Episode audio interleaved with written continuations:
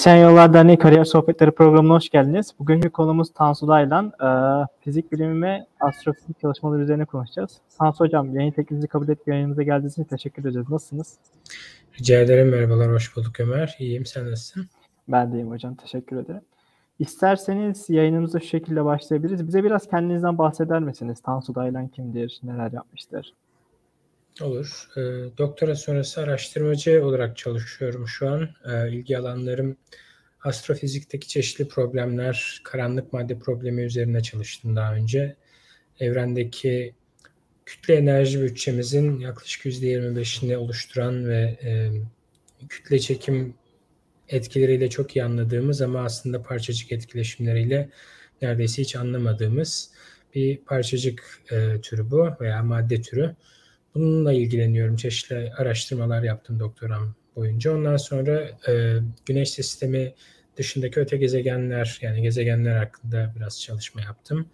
E, birkaç keşfimiz oldu. NASA'nın e, ge- geçiş yapan öte gezegen tarama uydusunda çalışıyorum.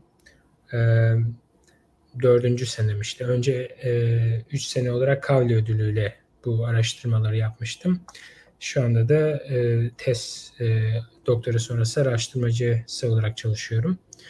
E, onun dışında genel olarak araştırma alanlarım bir de e, şunu söyleyeyim e, hesapsal yöntem üzerine genelde. Yani herhangi bir e, analizi mesela en az CPU çalıştırarak en verimli şekilde ve istatistiksel olarak da en doğru şekilde hata paylarını e, kaydırmayacak şekilde nasıl yaparsınız gibi sorular çeşitli e, zamanlarda soruyorum ve bunlarla ilgili yöntemler geliştirip makaleler yazıyorum. Peki hocam. Ya sıradaki sorumuz da şu şekilde. Aslında bahsetmediniz ama geçmişinizde ODTÜ elektrik, elektronik ve fizikten mezun olduğunuz yazıyor. Ee, elektrik, elektronik mühendisi olmak yerine neden fizik ana bilimine yöneldiniz? Yani fizikle tanışmanız nasıl oldu? Bunu biraz bahsedebilir misiniz? Ee, ben aslında küçüklüğümden beri aslında astronomiye ve fiziğe ilgiliydim aslında. Biraz e, yani elektrik elektroniği seçmiş olmam e, bu konudaki biraz kararsızlığımın iz düşümü olarak düşünebiliriz. Ama tabii ki elektrik elektroniğe ilgi de duyuyordum. Yani onu seçmemin zaten sebebi odur. E, yani elektrik elektronikle ilgili en fazla ilgimi çeken şey sinyal işleme aslında. Herhangi e, uzayda veya zamanda tanımlayabileceğiniz bir sinyalin davranışını e, modelleyebilmek, önce analiz etmek, daha sonra modelleyebilmek, bununla da öngörülerde bulunabilmek.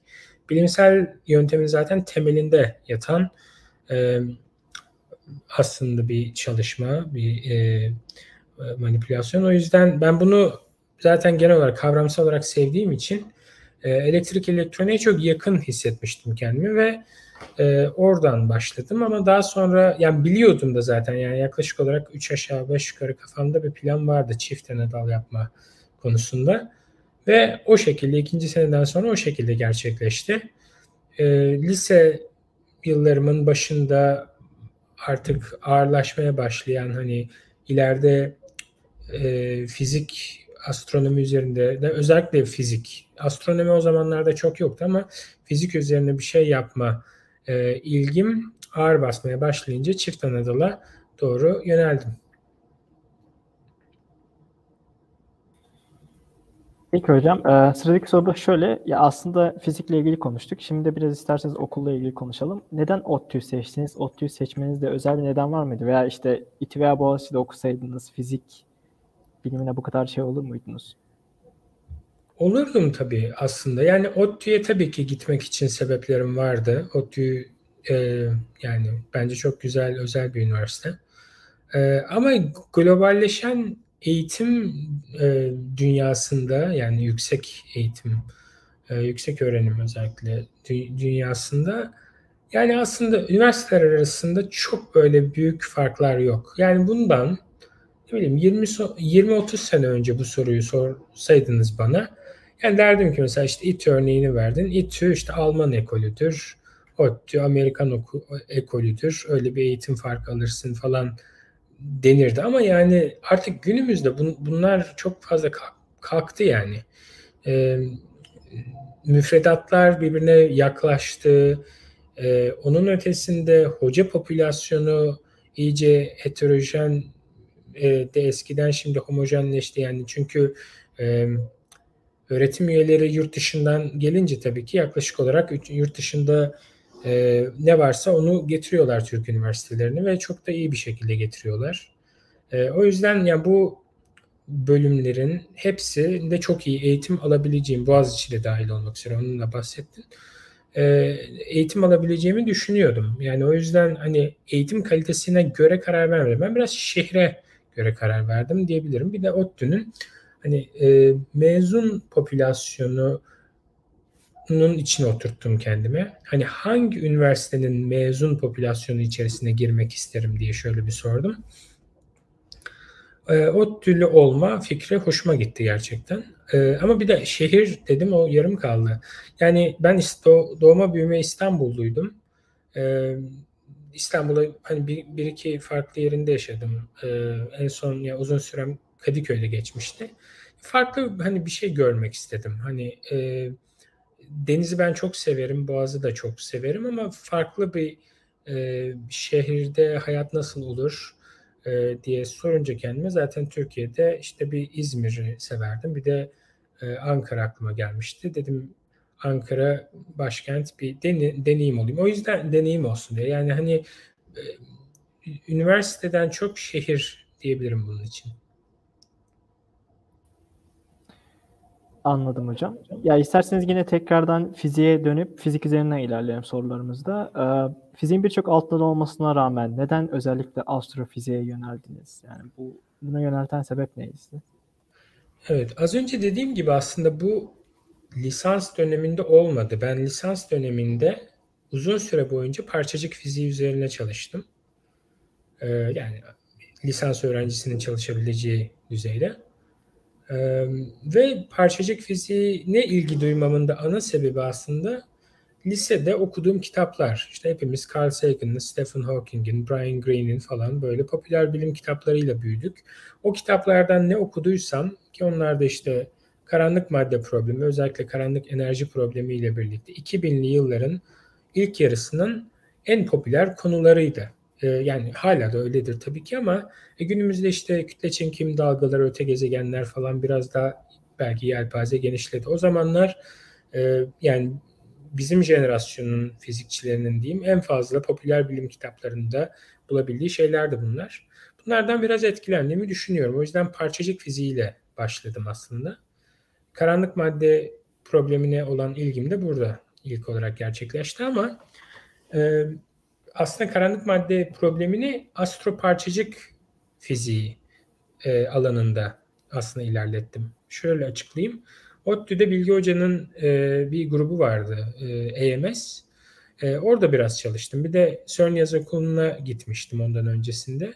E, o yüzden CERN'e gidince de tabii ki bir hani parçacık fiziğine de ilginiz artıyor.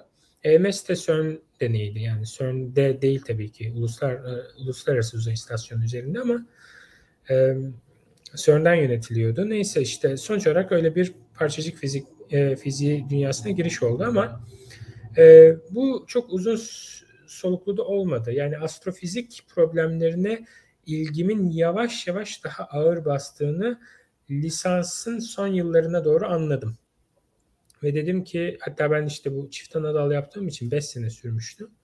2013 yılına geldiğimizde tam artık doktoraya başlayacağım. Dedim ki ya ben astrofizikle ilgili bir şey yapmak istiyorum. Hatta doktora başvurularını yaparken net bir şekilde tam o sene pivotu döndüğümü hatırlıyorum. O, o zamanlar bahsetmiştim e, niyet mektubumda. Ve daha sonra işte doktora boyunca da astrofiziğe yavaş yavaş daha fazla yaklaşan problemler üzerinde çalıştım. 2013'te 2013-2016 arası çalıştığım ilk problem aslında bir parçacık astrofiziği problemiydi. E, galaksimizin iç bölgelerindeki işte ilk 1-2 kiloparsek, 1000-2000 e, parsek bir e, ölçek içerisindeki alana baktık ve buradaki gama ışınımını modelledik. Yani yüksek enerjili fotonlar, ışık tanecikleri bunlar.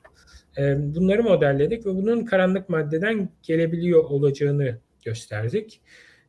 Ve daha sonradan doktoramın sonuna doğru farklı astroistatistiksel problemler üzerine çalışmaya başladım. İlgi alanım yavaş yavaş iyice astronomiye doğru kaydı. Peki hocam teşekkürler cevabınız için. Sıradaki sorumuz da şöyle. Aslında insanlar astronomi ile astrofiziğin arasındaki farkı böyle biraz karıştırıyorlar gibi. Bize biraz bundan kısacık bahsedebilir misiniz? Günümüz e, jargonunda aslında bence bunlar birbirine çok yakın kullanılıyor. Çoğu zaman da dikkat edilmiyor. Haklı bir sebepten ötürü çünkü çok iç içe geçmiş durumdalar. Eğer gerçekten çok dikkatli olup böyle bir sözlük tanımı yapmamız gerekirse e, biraz zorlamayla bunu şöyle ayırt edebiliriz. Önce tarihsel olarak başlayalım. Astronomi bildiğimiz en eski bilim zaten. Bilimsel yöntemi kullandığımız yani gözlem alıp daha sonra bunu kafamızda modelle açıklamaya çalıştığımız ilk aslında e, bilgi e, dalı, bilim dalı. Bilimsel yöntemi kullandığımız ilk bire, bilgi üretme süreci yani. Ve e, o zamanlar tabii ki ismi astronomiydi yani. Hani e, astrofizik diye bir şey yoktu. Astrofizik olabilmesi için bir şeyleri açıklamaya başlamamız gerekti. Yani fizikteki algımızı kullanıp, fizikteki modelleri kullanıp, mesela bu nelerdir işte? 17. yüzyılda işte yavaş yavaş gök kubbedeki cisimlerin dinamiğini anlamaya başladık. İşte Galileo ile başlayan, daha sonra Kepler'le çok hızlanan, Newton'la artık e, zirveye ulaşan bir algıda e, artış ve iyileşme sürecimiz vardı. Ondan sonra gelen astronominin bir kısmını astrofizik diyebilirsiniz. Çünkü artık yani kütle çekim konusundaki yargılarımızı, bilgimizi kullanarak hatta tahmin, astronomide tahmin yapabilmeye başladık. Ee, bir de tabii ki ondan sonra elektrik kuvveti geldi, manyetik kuvvet geldi. Onları birleştirdik. Elektromanyetik kuvvet oldu, kuantum mekaniği geldi. Bütün bunlardan çıkarımları yavaş yavaş astrofizikteki problemlere uygulamaya başladık. Mesela astrofizikte işte Bremsstrahlung dediğimiz işte durma radyasyonu bunlar ancak mesela elektromanyetik manyetik kuvveti ve hatta onun kuantum e, düzeltmelerini öğrendikten sonra öngörebileceğimiz şeyler olduğu için bunları kullanarak yaptığınız astronomiye astrofizik demeniz daha doğru oluyor aslında. Ama günümüzde aslında yani çok da önemli değil bunlar. Çünkü çok iç içe geçmiş ama dediğim gibi çok böyle ayırt etmek isterseniz astronomiyi e, fizik kullanmadığınız kısmı yani tamamen gözlemsel olarak yaklaştığınız problemler için ayırt e, edip astrofiziği de fizik öngörülerimizi kullandığımız genelde daha teorik olan e, çalışmalar için belki saklayabiliriz. Evet, güzel cevap verdiniz. Teşekkür ederiz cevabınız için hocam. Ee, sıradaki soru da şöyle aslında. Yeni fırlatılan James Webb uzay teleskobu var biliyorsunuz. Bunun aslında medyada çok fazla konuşuluyor. İşte dünya şöyle olacak, işte insanlığın dönüşü yıkılacak, böyle olacak diye. Sizce gerçekten bu konuşulduğu kadar bir faydalı bir teleskop mu olacak? Yani gerçekten bizim önümüze çok fazla kapı mı açacak? Bu konuda tabii ki çok heyecanlıyım ama yani medyada da nasıl yansıtıldığını yavaş yavaş duydukça, gördükçe hani biraz da temkinli olmaya da insanları da davet etmek de istiyorum aynı zamanda. Heyecanlı olmamızın sebebi e, şu, uzaydaki en büyük aynalı teleskop JWST. Şimdi bu bir rekor değil sadece. Bunun beraberinde getireceği bilimsel bir kabiliyet var. Bu fazla ışık toplama kabiliyeti demek. Fazla ışık demek daha sönük cisimlere hassas hale gelmek demek. Bu da daha uzağı görebilmek veya daha uzağı görmek istemiyorsanız belirli bir uzaklıkta daha iyi veri toplamak demek. Daha önceden ölçemediğiniz, çeşitli gürültü kaynaklarından ötürü ölçemediğiniz sinyalleri ölçebilmeniz demek. Şimdi bunlar tabii ki farklı astronominin alt dallarında farklı anlamlara gelebilir. Kozmolojik olarak düşündüğümüzde e, evrenin ilk zamanlarında oluşturduğu galaksilerin henüz daha ne şekilde olduğu, ne zaman oluşmaya başladıkları, birbirleriyle nasıl etkileştikleri, nasıl şekillere sahip oldukları, renklerinin ne olduğu, morfolojisinin ne olduklarını bunları bilmiyoruz. Bunları cevaplayabilmemiz için e, daha fazla foton toplayabilen, belirli bir zamanda daha fazla top, foton toplayabilen bir e, teleskoba ihtiyacımız var. Bunu da tabii ki L2 noktasında daha rahat yapabiliyoruz. O yüzden o da bir artı. Yani sadece hani genelde Hubble'la karşılaştırıyoruz bunu. Hubble düşük dünya yörüngesinde olduğu için belirli bir bölgeye bakarken e, bir bakıyor bir bakmıyor. Bir bakıyor bakmıyor. Yaklaşık 90 dakikada bir dönüyor dünya etrafında. Bu da bazen sistematik hata paylarına sebebiyet veriyor. E, tabii ki yani bu bu tür derin gözlemleri düzenli bakabildiğimiz yerlerde yapmaya çalışıyoruz. O da ayrı bir konu. Ama genel olarak ortalama bir e, teleskopun ortalama bir kabiliyetini bütün bu faktörler birlikte belirliyor. Daha büyük ayna, L2 noktasında daha özgür e, olması, her yöne bakabilmesi, güneş haricinde iç güneş sistemine istese de bakamaz tabii ki. Ama onun haricinde bakabilmesi, bütün bunlar JWST'nin avantajları olacak. Bunlar bize nasıl geri yapacak? İlk evrendeki, ilk evrenden kastım bu arada yanlış anlaşılmasın. Kozmik arka plan aşamasından falan çok sonrasından bahsediyorum ama galaksilerin ilk oluşmaya başladığı bölgedeki, o zaman aralığındaki ilk galaksilerin neye benzediği, ne çok olduklarını öğrenmeye başlayacağız. Bunların fotoğrafları çekilecek. Onun haricinde öte gezegenler için konuşmak gerekirse, öte gezegenlerin bazılarında şu an sadece su bulabiliyoruz. Su var mı, yok mu, sıcaklığı ne, işte e, absorbe yani soğurmuş mu, ışık mı yaymış, bu onun sıcaklığı hakkında bize ne anlatır? Bunun gibi soruları cevap verebiliyoruz. Neden? Çünkü Hubble Uzay Teleskobu dediğimiz teleskobun bir tane kamerası var. WIFC 3 dediğimiz. Bu kamera sadece kızıl ötesinden biraz daha kızıla doğru gidebiliyor. Yani 1.6 mikrometreye kadar gidebiliyor. Astronomlar e, varsa o şekilde sayı vermiş olayım. Şimdi oraya kadar gidince siz sadece suyun yani H2O işte su moleküllerinin titreşimlerine bakabiliyorsunuz veya sıcaklığına bakabiliyorsunuz.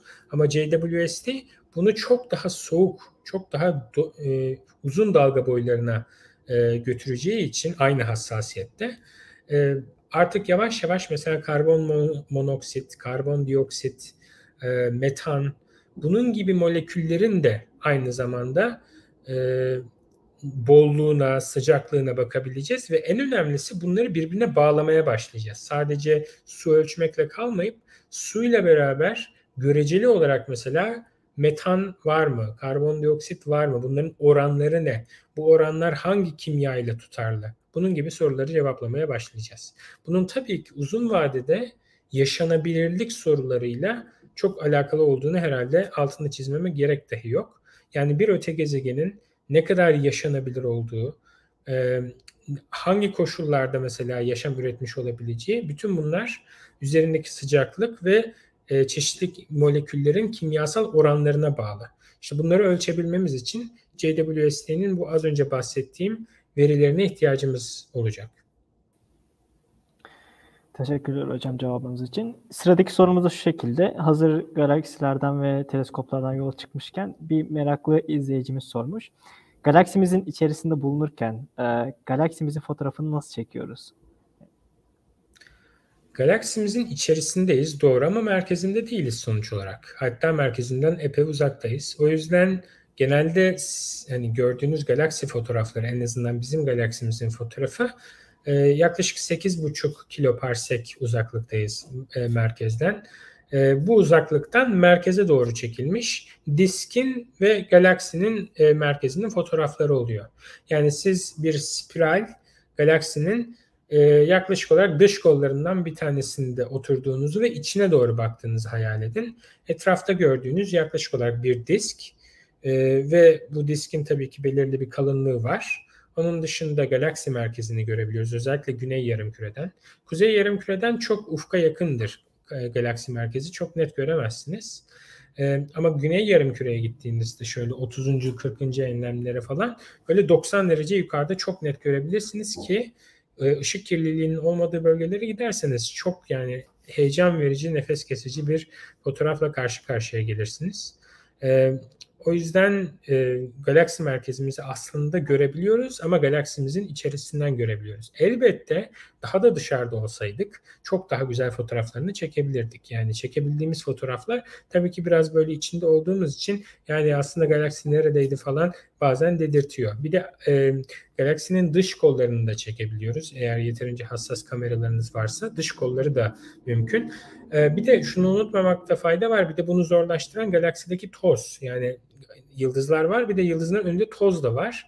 Bu tozun iki tane fonksiyonu var. Bir ışığı tamamen yani bütün dalga boylarını azaltıyor. Bir de yaklaşık olarak kızıla kaydırttırıyor. Bunun e, öyle kütle çekimle falan alakası yok. Tamamen saçılmayla alakalı olan bir şey. E, toz molekülleri büyük. Büyük olduğu için Rayleigh saçılımı yapmıyor. O yüzden kızıla kayıyor saçılan ışık. E, daha doğrusu saçıldıktan sonra bize gelen ışık. Saçılan daha çok mavi dalga boyunda oluyor. Neyse e, bize saçılan ve gelen ışık kızıl e, kızıla da kaydığı için bazen teleskoplarımız böyle çok görünür dalga boylarında veya mavide, yeşilde veri toplarsa onları da göremiyoruz bu sefer. O yüzden bazı zorluklar ya yani gözlemsel zorluklar var galaksimizi fotoğraflama konusunda.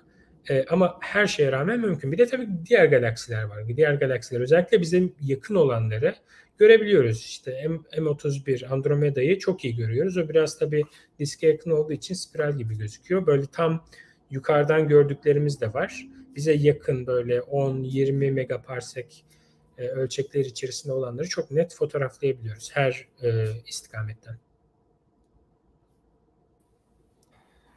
Teşekkürler hocam yanıtınız için. Ee, sıradaki sorumuz şu şekilde.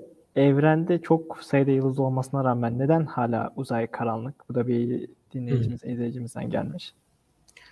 E, bu tabii hepimizin büyük ihtimalle çocuk, çocukken sorduğumuz bir soru. Çok bence önemli bir soru. Yani herkesin kendi hayatında en azından bir kere sorması gereken bir soru ve cevabı da o kadar kolay değil ama şöyle düşünün e, bu, bunu bu soru birçok e, düşünürü yüzyıllar boyunca meşgul tutmuş bir soru. Bunun da böyle olmasının sebebi şu. E, evren hakkında büyük ön yargılarımız var bizim. Hala da vardı. Eskiden daha da fazla vardı. Ee, en büyük ön yargılarımızdan bir tanesi evrenin statik ve sonsuz olduğu ön yargısı. Bunun günümüzde böyle olmadığını biliyoruz. Uzun uzun anlatabilirim isterseniz ama sıkıntı bunun geçmişte böyle olmadığının hiç de bariz olmaması. Yani günüm e, günümüz işte bundan bir 100 yıl öncesine kadar yaklaşık olarak hatta 100 yıl da değil ya 70 yıl öncesine kadar falan insanlar hala statik e, evren modelini çok güçlü bir şekilde savunabiliyordu.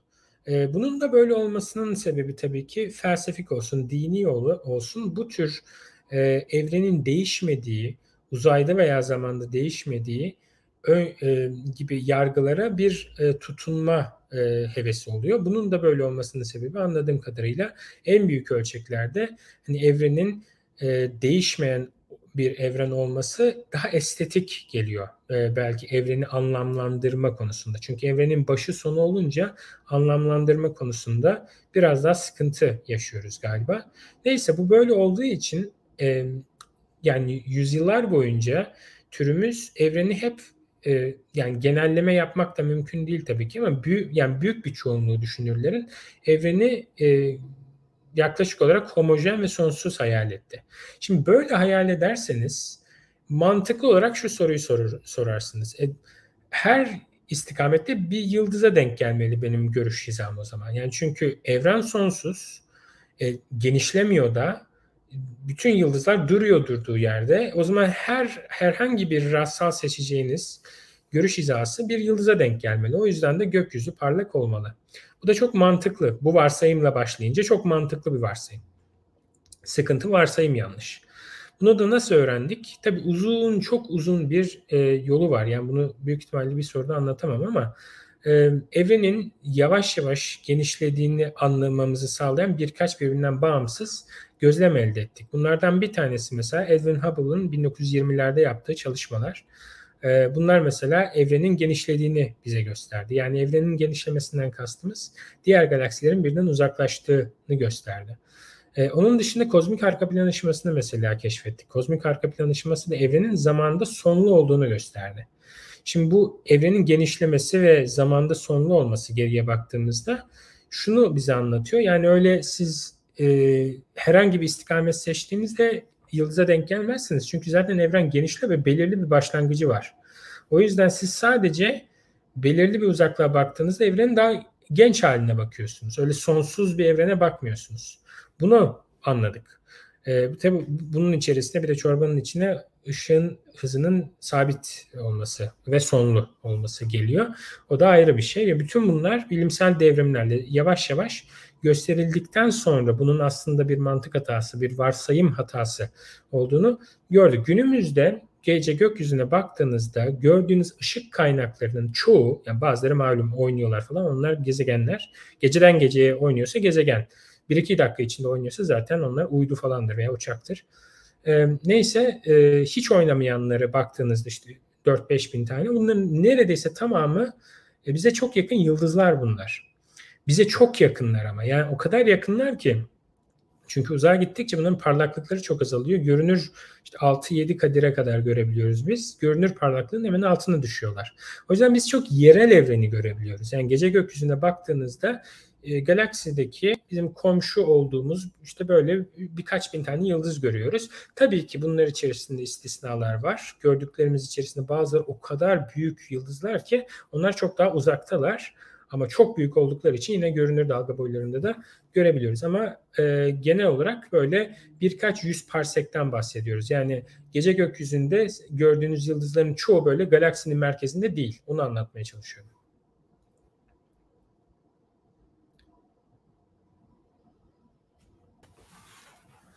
Yani kısacası demek istediğiniz yani evren genişliyor ve genişledikçe de aradaki mesafe artıyor. Işık hızı da belli bir sabit hızda olduğu için o ışığın bize gelmesi gecikiyor. Yani bu yüzden de bazı yerleri karanlık görüyoruz. Bu şekilde yorumlayabilir miyiz bunu kısaca?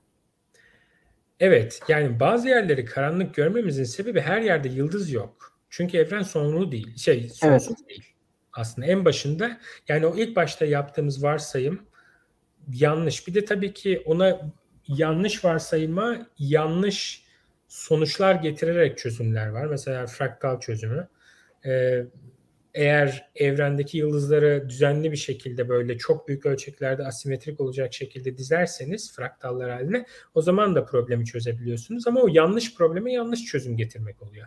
Çünkü evren zaten en başında sonsuz tane yıldıza sahip değil. Öyle olduğu için fraktal halinde çözmek de yanlış. Asıl çözümü evrenin sonlu ve e, hem zamanda sonlu hem de uzayda ya uzayda sonlu olup olmadığını bilmiyoruz daha doğrusu şöyle söyleyeyim uzayda e, yaklaşık olarak homojen olduğunu biliyoruz ve bu yetiyor çünkü zamanda uzun e, zamanda belirli bir geçmiş olduğu için çok uzun ölçeklerde de homojen olduğu için herhangi bir çiz, çizeceğiniz istikamette yıldıza denk gelmiyorsunuz zaten böyle bir varsayımda. Anladım. Bir de bu, bütün bunları karmaşıklaştıran bir de bir şey var şu. Bir de bu işte bahsettiğimiz paradoks bu arada Olbers paradoks. Yani bu e, paradoksun çıkış zamanında biz bu arada yıldızları bütün evren san, sanıyorduk. Bir de o var. Günümüzde yıldızların sadece gök adaları oluşturan e, elementler olduğunu biliyoruz aslında. Yani o yüzden her yerde zaten yıldız yok. Yıldız dağılımı homojen değil. Yıldızlar adalar şeklinde dağılıyor. E, o yüzden bu analojiyi genellemek için yıldız kelimesi değil galaksi kelimesi kullanmamız gerekir aslında. Her yerde bir galaksi olmalı normalde ama o bile yok. Az önce bahsettiğim sebeplerden ötürü. İşte JWST ile zaten o araları görmeye çalışacağız. Yani e, bu kadar fazla derin e, gözlemler alarak zaten yapmaya çalıştığımız yani o normalde boşluk beklediğimiz bölgelerde ne gibi galaksiler göreceğiz? Tabii ki hepsini parlak görmeyeceğiz. Böyle bir beklenti yok. Ama ne gibi şeyler göreceğiz? Onu anlamaya çalışıyoruz. Anladım hocam.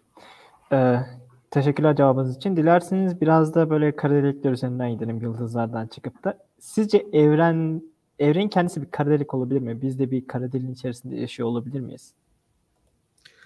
Ya bu da bir ilginç bir bu soru. bana çok soruluyor da ben şunu anlamıyorum. bence bu böyle çok popülerleştirilmiş bir soru. Bunun da bence mantıklı bir belki e, sebebi var yani bunun merak edilmesinin. O da şu e, kozmik arka plan ışıması dediğimiz şey tabii ki bir yüzey, yüzey olarak düşünebilirsiniz. Onun ötesi de var aslında. Bir kozmik ufuktan bahsedebiliyoruz. Yani parçacık ufku deniyor buna hatta. Bizim neden sonuçsal olarak etkileşim içerisinde bulunduğumuz bölge galaksi şey e, evrendeki. Ve bu sürekli genişliyor. Bu bir yüzey, bir yüzey tanımlayabilirsiniz. İnsanlar anladığım kadarıyla bunu alıyorlar diyorlar ki bu bir kara deliğin iç yüzeyi ise ise. Şimdi burada bir sıkıntı var. Çünkü yani kara deliğin e, içindeki uzay zaman bükülmesi çok fazla. Yani evren daha doğrusu kara deliğin içindeki bir gözlemci için evren kendi üzerine kapalı. Closed universe dediğimiz kapalı evren modeli.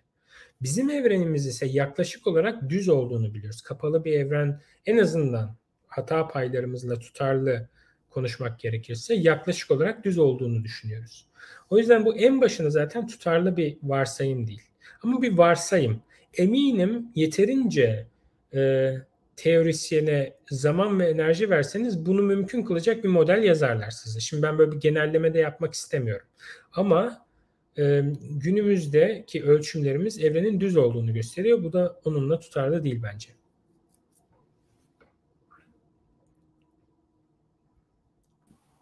Teşekkürler hocam cevabınız için. Ya, sıradaki sorumuz da şu şekilde. Biraz daha böyle e, ilginç bir soru bence bu. Şöyle yazmış seyircimiz. Dünyada bazı biyolojik türlerin zamanla yok olduğunu, bazılarının ise ayakta kaldığını görüyoruz. Bu filtreyi medeniyetler düzeyine çıkardığımızda e, geçmişte bizden farklı medeniyetlerin yaşadığını varsayabilir miyiz? Yani yani bizden başka medeniyetler olduğuna dair evrende bulgular var mı? Bulgular yok. Ee, böyle bir olasılık var. Ee, böyle bir şeyin mümkün olabilmesi için Fermi paradoksunu bir şekilde yıkmamız lazım. Ee, bunu yapmanın birçok yolu var. Bir tane bariz yolu toplamdaki sayıyı sıfıra yakın tutmak için gözlemleyebildiğimiz şu ana kadar bizimle iletişime geçmeye çalışan akıllı yaşam formu galaksimizdeki sayı bu. İşte Fermi paradoksu dediğim. Bu sayıyı sıfır yapabilmek için malum sıfır. Şüphesi olan varsa söylemiş olayım sıfır. Ee, bunu sıfıra indirebilmemiz için e, yapmamız gereken tek şey şu oluşan ve etkileşmeye çalışan, iletişim kurmaya çalışan e, uygarlıklara belirli bir zaman atıyorsunuz. Yani yaşam süresi atıyorsunuz ve bu yaşam süresini kozmolojik zaman ölçeklerinden çok daha küçük tutarsanız mesela işte bir galaksinin yaşam süresi veya bir güneş sisteminin diyelim. Güneş tipi bir yıldızın yaşam süresi yaklaşık 10 milyar yıl. Bu 10 milyar yılın böyle çok küçüğü işte 10 binde biri, milyonda biri falan tutsanız milyonda biri diyelim mesela o zaman işte 10 bin yıl elde ediyorsunuz. Yani böyle birkaç bin yıl yaşasa bunlar kozmolojik açıdan önemsiz hale geliyorlar. O yüzden yaydıkları sinyal de yeterince uzağa e, gidemiyor. Bir de e, yani gitse de tabii ki gücü azalıyor. O yüzden e, gürültünün gürültü e, seviyesinin altına iniyor. Yani buradaki açıklama eğer yani daha doğrusu toparlamak gerekirse bu mümkündür. Şu ana kadar görmememizin sebebi de e, büyük ihtimalle bunların kısa yaşıyor olması olabilir. E, şu ana kadar görmememizin sebebini de çok kısaca açıklayayım. Tabii ki bu arayış yani böyle hani ben bunu söylerken hani e, dogmatik bir şekilde, yobaz bir şekilde söylemiyorum. Yani bu aktif olarak aranan hatta özellikle bizim araştırma alanımızda günümüzde çok aktif bir araştırma alanı. E, optik seti yani seti e, genel olarak büyük bir araştırma alanı, tarihi olan, geçmişi olan ve e, tipik olarak da radyoda yapılıyor. Günümüzde biraz daha böyle farklı dalga boylarına bakılıyor seti de. E, optikte mesela çok ilginç şeyler bulma ihtimalimiz var. Yani e, güneşinden yeterince enerji çalmaya çalışan uygarlıklar olabilir.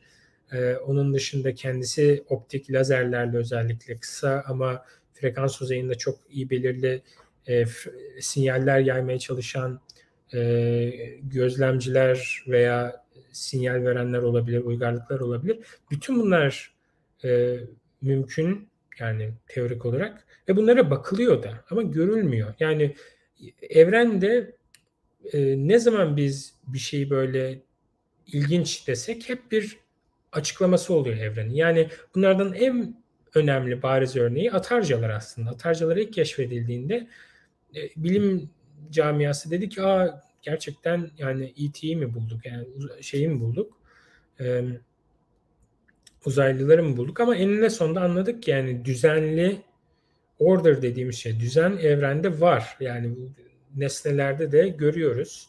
O yüzden e, be, mesela FRB'lerde bu işte çok kısa parlamalar oluyor mesela radyo dalgalarında. Onlar çok konuşuluyor bu aralar. Onlar da şimdi magnetarlara bağlandı. Elimizde yine SETI için bir yakıt kalmadı gibi gözüküyor ama zaman gösterecek. Belki yeni şeyler çıkacaktır.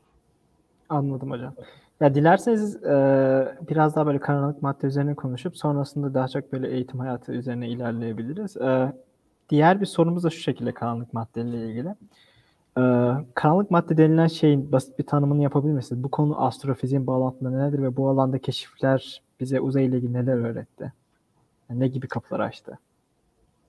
Şimdi karanlık maddenin astronomiyle, astrofizikle bağlantısı o kadar derin bir konu ki yani girmek ve anlatmak çok isterim ama bilmiyorum çok uzun olabilir. Yani Şöyle, diğer kısmı da açıklayabilirsiniz. Yani bize ne gibi şeyler açtı bu kadarlıklar. Şimdi çok basit bir tanımını yapayım. Umarım yani çok jargon olmayacak. Evrende dört tane temel etkileşim biliyoruz, tanıyoruz, açıklayabiliyoruz şu ana kadar. Bunlardan bir tanesi kütle çekimi, diğer üçü ayrı olaylar. Şimdi girmeyeceğim işin içine. Karanlık madde bu üçü az önce bahsettiğim bu diğer üçüyle etkileşme büyük ihtimalle yapmıyor. Buna bir detay e, vereyim. Elektromanyetik kuvvetle bu uzun menzilli olduğu için yapmadığına neredeyse eminiz. E, şey güçlü kuvvetle de yapmadığını neredeyse eminiz. Zayıf kuvvetle yapıyor olabilir etkileşim yapıyor olabilir. Ama bunun da zayıf malum, zayıf olduğu için e, etkileşim sabiti düşük olması lazım. Kütle çekimi ayrı. Kütle çekimiyle yapıyor olabilir. O yüzden bir tanım yapmak gerekirse evrendeki e, kütle çekim etkileşimiyle etkileşen ve belki de zayıf kuvvetle etkileşebilen madde türü. Böyle bir tanım yapabiliriz. Şimdi bunun astrofizikle bağlantısı çok uzun bir tarihi olan bir şey. Yani tarihini aslında böyle 1900'lerin hatta öncesine bile götürmek mümkün. Bir e, bu işte First Baron e, Kelvin vardır bir tane İskoçyalı bilim insanı e, Lord Kelvin. Onun bir tane lafı var mesela bu e, 1900'lere gelmeden 1800'lerin sonunda mesela kullandığı bir laf var işte diyor ki yıldızların diyor e, velocity dispersion yani hız e, dağılımına bakınca e, bu hız dağılımı normalde ışıkla algıladığımız kütlenin çok daha ötesinde bir hızda, çok daha fazla bir hız dağılımına sahip diyor. Ama daha sonra anlaşılıyor ki bu aslında çok da yani e, gözlemsel olarak böyle iyi bir veriye dayanan bir sözcük değil. Ama ilk olarak ilk yani endikasyonu orada görüyoruz. 19. yüzyıla sonunda. Ondan sonra 20. yüzyıl boyunca birkaç bir şey oluyor. İşte bu Ort'un çalışmaları var. Ondan sonra 1930'larda işte Fritz Zwick'in çalışmaları var. Ee, birkaç tane işte Babcock'un çalışmaları falan var. Bunlar yavaş yavaş galaksi kümelerinde ki e, durumda da aynı şeyin geçerli olduğunu gösteriyorlar. Yani galaksilerin de hız dağılımının onların görünen kütlesi ya da kütle görünmez de yani yıldızların parlaklığını biliyoruz. Yıldızların parlaklığını ölçünce e, daha doğrusu önce kızıla ötesini, e, kızıla kaymayı ölçmemiz lazım. Kızıla kayma bize uzaklığı veriyor. Uzaklığı bilince görünen parlaklığı mutlak parlaklığa çevirebiliyoruz. Mutlak parlaklığı bilince bunların işte e, farkına bakılıyor ve anlaşılıyor ki bu oradaki yıldız kütlesinden çok daha fazla. Fritz Zwicky işte buna karanlık madde diyor. Ondan sonra 1940'lar 50'lerde çok fazla aktif çalışma olmuyor ama bir şey oluyor bu 50'lerde ve 60'larda özellikle 21 santimetrede işte evreni anlamaya çalışıyoruz yavaş yavaş. Ve bu e, galaksilerin dönüş eğrilerine bakılmaya başlanıyor. Önce 21 işte santimetrede ondan sonra da optik dalga boylarında e, tayflara bakılarak.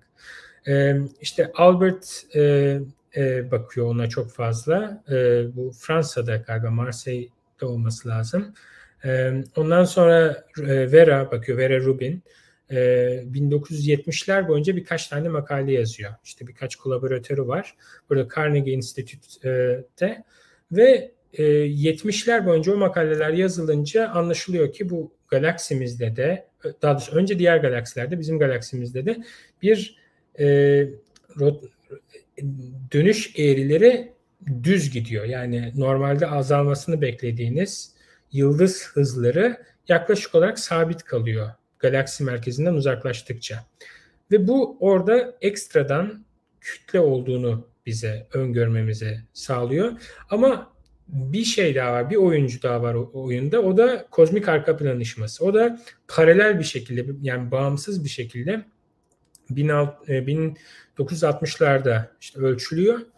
Ee, Wilson Penzias. Ondan sonra zaten evrenin işte sonlu olduğu ve e, belirli bir işte termal geçmişi, ısıl dengede olduğu bir geçmişi olduğu anlaşılıyor ve orada şöyle bir sıkıntı çıkıyor. Evren deniliyor işte 400 bin yıl yaşındayken bu kadar gençken yaklaşık olarak homojense kozmik arka plan ışımasının homojen olduğu anlaşılıyor. Bu kadar homojense deniyor. Şu anda bu kadar kütleyi oluşturmuş olamaz. Bunun tek bir tane çözümü var. Evren yaklaşık olarak kütle e, bütçesinin yüzde sekseni karanlıksa ancak bu mümkün olabiliyor. Yani ilk başta topaklanmalar kozmik olarak e, madde topaklanmaları karanlık madde sayesinde oluşuyor. Çünkü normal madde elektromanyetik olarak etkileştiği için bütün oradaki işte e, kozmik e, plazmada evrenin ilk zamanlarındaki kozmik plazma ile etkileştiği için bizim e, baryonik madde dediğimiz yani gö- görünür maddenin e, enerji madde yoğunluğu yaklaşık olarak sabit. E, yani uzayda çok fazla değişmiyor, homojen. Karanlık madde işte evrenin çökmesini, e, galaksilerin ilk başta oluşmasını sağlayan tohumları oluşturan nesne oluyor. Neyse çok uzattım. Yani gördüğünüz üzere birkaç tane bağımsız gözlem var. Bir de hiç yani bahsetmeye büyük ihtimalle vaktim olmayacak. 1970'lerden sonra asıl başka şeyler de görüyoruz. Kozmik merceklenme 1970'lerde ilk keşfedildikten sonra mesela merceklenme ile çok fazla kanıt ortaya çıkıyor. X ışınları 90'ların sonunda mesela e, dinamiğini anlatıyor mesela bize galaksi kümelerinin e, normalde e, baryonik maddeden bir ayrık olduğunu bazı özellikle e, kütle çekimsi olarak e, e, dengeye ulaşmamış sistemlerde çarpışmalar olunca bunların birbirinden ayrılabildiğini gösteriyor. Onun dışında kinematiğini görüyoruz. Mesela e, yine galaksi kümelerinin çok sıcak olduğunu görüyoruz. Buradaki gazın bu gazın bu kadar fazla sıcak olmasının tek bir açıklaması var. Orada ekstradan kütle olması. Neyse yani konu uzadı çok fazla birbirinden bağımsız e, veri toplanılıyor. 10 yıllar içerisinde ve günümüzde karanlık madde dediğimiz problem astrofiziksel çok temel bir problem ve dönüşüyor. Anladım hocam. Teşekkürler cevabınız için. Dilerseniz biraz daha böyle kariyeriniz üzerine, geçmişiniz üzerine gidelim bilimsel sorulardan çıkıp da. Sıradaki sorumuz da şu şekilde. İşte okuduğunuz bölümlerden birisi elektrik elektrik mühendisliği ama hani fizikle de çap yaptınız. Hani şey düşündünüz mü hiç?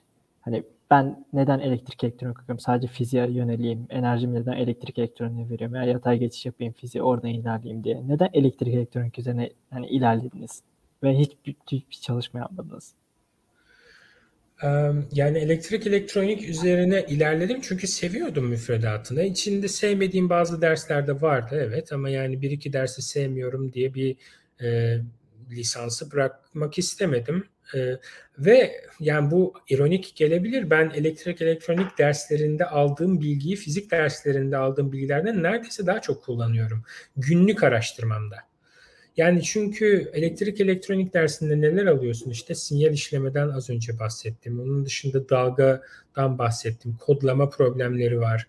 Yani bütün bunlar e, günümüzde en azından benim hani yaptığım iş içinde geçerli. Genel olarak astronomi konusundaki araştırma dalı içinde bu yargıyı, bu genellemeyi büyük ihtimalle yapabilirim çok fazla sinyal işleme kullanıyoruz. Veri tabanı kullanıyoruz. Veriyi nasıl saklarsın? Nasıl işlersin? Bütün bunlar elektrik elektroniği e, müfredatında e, öğrenebileceğiniz şeyler. Elektrik elektronikçi olarak tabii ki bir yerden sonra bu hani e, bir yerden sonra kendi yolunuzu seçiyorsunuz. Yani ben mesela yazılımcı mı olacağım? İşte veri tabanı, yazılım, daha hızlı nasıl kod yazılır, onu, onun gibi şeylerle mi ilgilenmek istiyorum? Ben donanımcı mı olacağım? Ben en başında zaten yolumu çizmiştim. Derslerimi de ona göre aldım. Ben yazılımcıydım. Öyle olduğu için de e, elektrik elektronik müfredatının böyle hiç sevmediğim derslerini almakta zorunda kalmadım. Birkaç tane dersi evet benim için fazla donanımdı. Onları al, aldım yani. Bir, bir iki tane dersten evet öyle çok böyle haz alarak almadığımı söyleyebilirim. Hocam teşekkürler. Ee, ya çalışmalarınızı MIT'de yaptım yap, yapmışsınız öyle yazıyor öz, özgeçmişinizde. Peki MIT'nin size katkıları ne oldu? Yani MIT yerine başka bir üniversiteyi tercih etseniz bu ne olurdu? Yani özellikle neden MIT tercih ettiniz çalışmalarınızda? Şöyle söyleyeyim. Doktora sonrası araştırmacı olarak siz üniversite seçmezsiniz. Siz e, yani en azından seçmemelisiniz bence. Ben de öyle yapmadım. Ben proje seçtim. Yani çünkü doktora sonrası araştırmacı olarak yapmaya çalıştığınız şey e, bir şeyler ortaya koymak, iyi araştırma yapmak, iyi makale yazmak, iyi zamanı gelince öğrenci yetiştirmeye başlamak yavaş yavaş. E bunları tabii ki yani birçok güzel yerde yapabilirsiniz. Sadece MIT'de yapmazsınız. Ama e, spesifik olarak benim durumumda e, ben doktoramın sonuna doğru çok fazla e, geniş görüş açılı fotometri verisi üzerine çalışıyordum. Fotometriden kastım yani mesela gökyüzünün bir fotoğrafını çektiniz. Buradaki noktasal kaynakların mesela e, parlaklıklarını, pozisyonlarını nasıl ölçersiniz? Bu problem astronominin en temel problemlerinden bir tanesidir. E, bu konu konusunda çok fazla kafa yormuştum. Yani bununla ilgili bir şeyler yapmak istiyordum. E, MIT de çok uzak değildi bizden. Bizim bölümden bir, bir iki tren istasyonu uzaklıkta. O yüzden Orada birkaç hocayla önce konuştum ve test takımıyla tanıştım. Ee, oradan da ödül alınca Kavli Fellowship ödülünü alınca yani hani seçimim biraz proje e, tabanlı oldu diyebilirim. Anladım hocam. Teşekkürler cevabınız için. Ya sıradaki sorumuz da şu şekilde. Hani çalışmanızı hep yurt dışında devam etmişsiniz. İşte yapmışsınız. Şimdi de devam ediyorsunuz. Peki bir gün böyle hani yurt dışından bakıp da Türkiye'ye gelme planınız var mı? Yani yurt dışından vazgeçip de veya çalışmanıza burada devam etme gibi planınız var mı? Yani şu an için yok. Ee, böyle bir ihtimal her daim açıktır. Yani ben Türkiye'yi çok özlüyorum. Hiç yalan söyleyemem yani. Çok çok özlüyorum. Birçok açıdan yani hem kültürel açıdan hem bazen garip gelebilir ama hayat kalitesi açısından yani çünkü Türkiye'de alışkın olduğum e, hayat kalitesini bazen burada yani toplumsal anlamda bulamıyorsunuz. E, ama yani sonuç olarak Türkiye'ye pratik olarak geri döner miyim onu bilmiyorum. Yani planda yaparken öyle 3-5 senelik şu ana kadar yapabiliyordum zaten. Çok da hatta 3-5 5 sene değil 3 en fazla 3 sene yapabiliyordum. O yüzden şu ana kadar böyle bir şey ortaya çıkmadı. Bundan sonra çıkar mı onu bilemem. Ama ilk önceliğimde değil. Bunun böyle olmasının sebebi e, Türkiye yani astronomi alanında iyi insanlar yetiştirmesine rağmen büyük ölçekteki projelere çok büyük katkılar, özellikle de liderlik anlamında katkılar henüz yapmıyor. Ve bu bir alanda iyi iyi şeyler başarıp ortaya bir iyi bir ürün koymak isteyen bir araştırmacı için büyük bir negatif. O yüzden e, yani kısa ölçekte düşünmüyorum böyle bir şey. Anladım hocam. Yani demek istediğiniz Türkiye bu alanda yeterli bir seviyede değil. Hani ben çalışmalarımı yurt dışında devam edeceğim mi demek istiyorsunuz? Yani kısacası bu şekilde diyebilir miyiz? Bu, bu büyük bir genelleme olur. Bu alan derken çünkü yani ben spesifik olarak optik zaman tabanlı optik astronomiden bahsediyorum. Bilimsel çalışmalardan bahsediyorum. Hani o şekilde Şimdi bilimsel şey çalışma çok genel bir şey. Yani e, böyle bir yargıda bulunurken biraz daha dikkatli olmak lazım. Hı hı. Türkiye üniversiteleri çok yani hani kötü bir yerde değil. Hatta bundan bir 5-6 sene önce çok çok iyi yerlere gel yani dünya sıralamalarında çok iyi yerlere gelmişlerdi. Biraz kriterler oynayınca 3 aşağı 5 yukarı biraz oynamalar oldu ama e, Türkiye üniversiteleri bence gayet iyiler. E, ben kendim o sistemden yetişmiş bir insan olarak e, aldığım eğitimi e, çok kaliteli iyi olduğunu düşünüyorum. Araştırma bütçesi biraz ayrı bir şey. Yani araştırma bütçesi demek daha iyi öğretim elemanını tutabilmek demek. Uluslararası ortamlarda daha tanınır, reputasyonu yüksek hale gelmek demek. Yani bu konularda eksiklikleri var. E malum bir Türk lirasının değeri böyle olunca zaten e, araştırmacı mesela Türkiye'de bir araştırmacı olduğunuzu düşünün. Siz uğraşıyorsunuz e, o kadar e, işte projelerden kabul alıyorsunuz. Projeniz kabul ediliyor. E, ondan sonra para geliyor. Birden doların değeri Türk lirasına göre artınca yani bütün araştırmanız yarım kalıyor neredeyse. E, kur farkından ötürü. Yani bunun gibi riskler hani belki siz ticaret yapıyorsanız o riskleri alabilirsiniz ama akademisyenler için bu büyük bir risk. Çünkü siz bu sefer kariyerinizi yazacağınız makaleleri kur farkına göre e, ayarlamanız lazım. E, bu yani e, çok bence Türkiye'ye iyi insanların gelmesini önleyen bir şey özellikle son zamanlarda. Ee, yani evet haklısınız. Yani sıradaki sorumuz şu şekilde. Ee, Türkiye'de bu alanda yani fizik alanı üzerinde çalışmak yapmak isteyen öğrencilere daha kariyerinde başında kariyerinin başında olan öğrencilere ne gibi tavsiyeler verirsiniz? Yani nelerden neler öğrenmeliler, neler, nerelerden başlamalılar? Tabii ki araştırma yani konumuz astrofizik yapma olduğuna göre araştırma ilk söyleyeceğim şey olur. Bunu olabildiğince küçük yaşta başlamaları lazım. Ben mesela burada çok fazla lise öğrencisiyle çalışıyorum. Ne kadar büyük katkıda katkı, katkıda bulunuyorlar o tartışılır. Ama sonuç olarak gerçekten kendi müfredatları dışında bir şey yapmaya çalıştıklarını gördüğün, görünce ben de motive oluyorum. Yani bu önemli bir şey. Ee, ve eninde sonunda çok iyi yerlere geleceklerinden de eminim. Yani çalıştığım şu ana kadar e, lise öğrencileri çok güzel kolejlere geldiler. O konuda da çok mutluyum, gururluyum. İçimde öyle bir mutluluk doğuyor yani onlarla çalışınca. E, lise öğrencisiyken bence başlanmalı. O yüzden bunu o yüzden söyledim. Yani hiçbir şey için erken değil.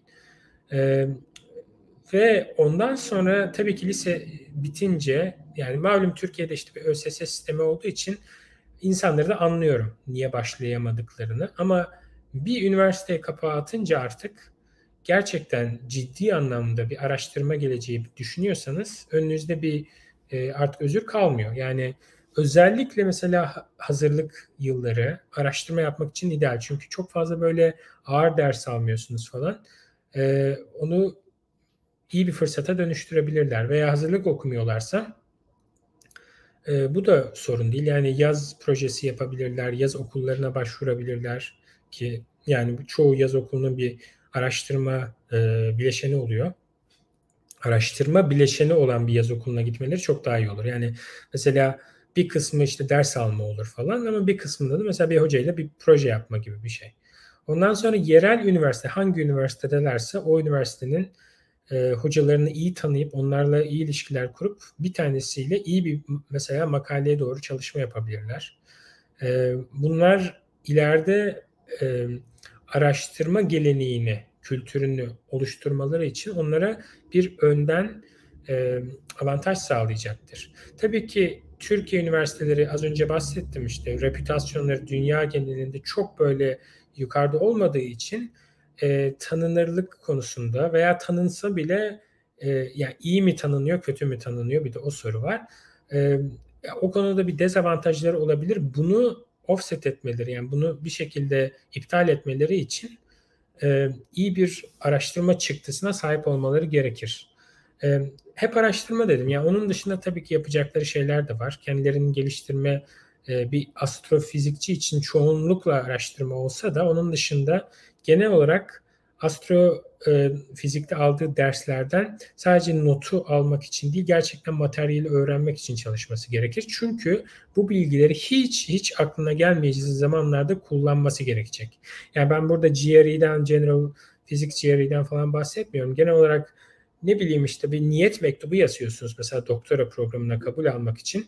Yani astrofizikte genel olarak böyle bir arka planınız güçlüyse oraya neyi işleyeceğinizi, e, ne gibi problemleri oraya yazabileceğinizi çok daha iyi anlarsınız. Daha iyi referans mektupları alırsınız. Bütün bunlar yani aslında bir e, holistik değerlendirildiğinde, birlikte değerlendirildiğinde hepsi önemli şeyler. Ama birinci olarak araştırmayı sayarım gerçekten. Anladım hocam. Ya aslında sorularımız bu şekildeydi genel olarak ama son bir sorumuz var size. Biz Keşsen Yollar Derneği olarak bir e, pilot bir uygulama başlattık. Böyle her konumuzdan bir kitap önerisi alıp bunu Instagram sayfamızda izleyicilerimize hediye etmek istiyoruz. Sizin böyle aklınızda gerek çalışmalarınızla ilgili olsun veya böyle hayatınıza bir yön katmış bir kitap var mı tavsiye edebileceğiniz? Yani çok var tabii ki ama ne bileyim şimdi e, spesifik olarak ya alanımla ilgili çok konuştuk. Alanım dışında bir şey olsun. Bir de az önce mesela ne dedik işte genel hani böyle genel kültür dedik. Yani şey önereyim mesela tamamen alanım dışında bir şey olsun. E, Odessa kitabını önereyim. Bu e, Homer'ın mesela e, şiirlerinden iki tane vardır. Bir tanesi İlyat ve Odessa. Yani bunlar mesela insana ne kadar ben bunları lisede müfredat içerisinde olduğu için e, zorunlu olarak okutulmuş. İyi ki de okutmuşlar yani. Ne katıyor bunlar sana? Çünkü hayatta e, derste öğrenmeyeceğiniz şeyler vardır. Yani ancak kitaptan öğrenebileceğiniz. Oturup size hiçbir derste bunları anlatmazlar ama yani e, Odessa'da mesela ben hani o şeyi görmüştüm. Bir e, insanın e, işte katarsisleri böyle şey e, bir şey nasıl ders çıkarırsınız? Başınızdan gelen olay, başınıza gelen olaylarda, trajedi, trajedilerde nasıl olayın içerisinden çıkmak veya kendinizi e, nasıl e, yenilersiniz? Bunun gibi soruları mesela çok Yunan literatüründe görmüştüm. Trajedileri kesinlikle öneririm. Spesifik olarak da hani kahramanlık öyküsü olarak özellikle mesela Truva'ya giden varsa bu Truva Savaşı sonrasında olan bir e, konudur. E, biraz böyle tarihi öğrenmek, kendi coğrafyamız üzerinde binlerce sene önce neler yaşanmış, insanlar ne gibi folklorlar üretmiş, ne gibi efsaneler e, anlatmış birbirlerine. Bunları biraz öğrenmek isteyen insanlar için bence iyi bir okuma olur. Ve özellikle bence yani küçükken okunması gerekir diye tahmin ediyorum. Anladım hocam.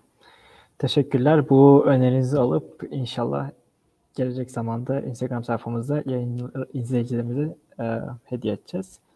Hocam yayınımız bu kadardı. Sorularımız da bu kadardı. Tekrardan teşekkürler konumuz olduğunuz için. Kesişen Yollar Derneği Kariyer Sohbetleri'nin bu haftaki bölümünün sonuna geldik.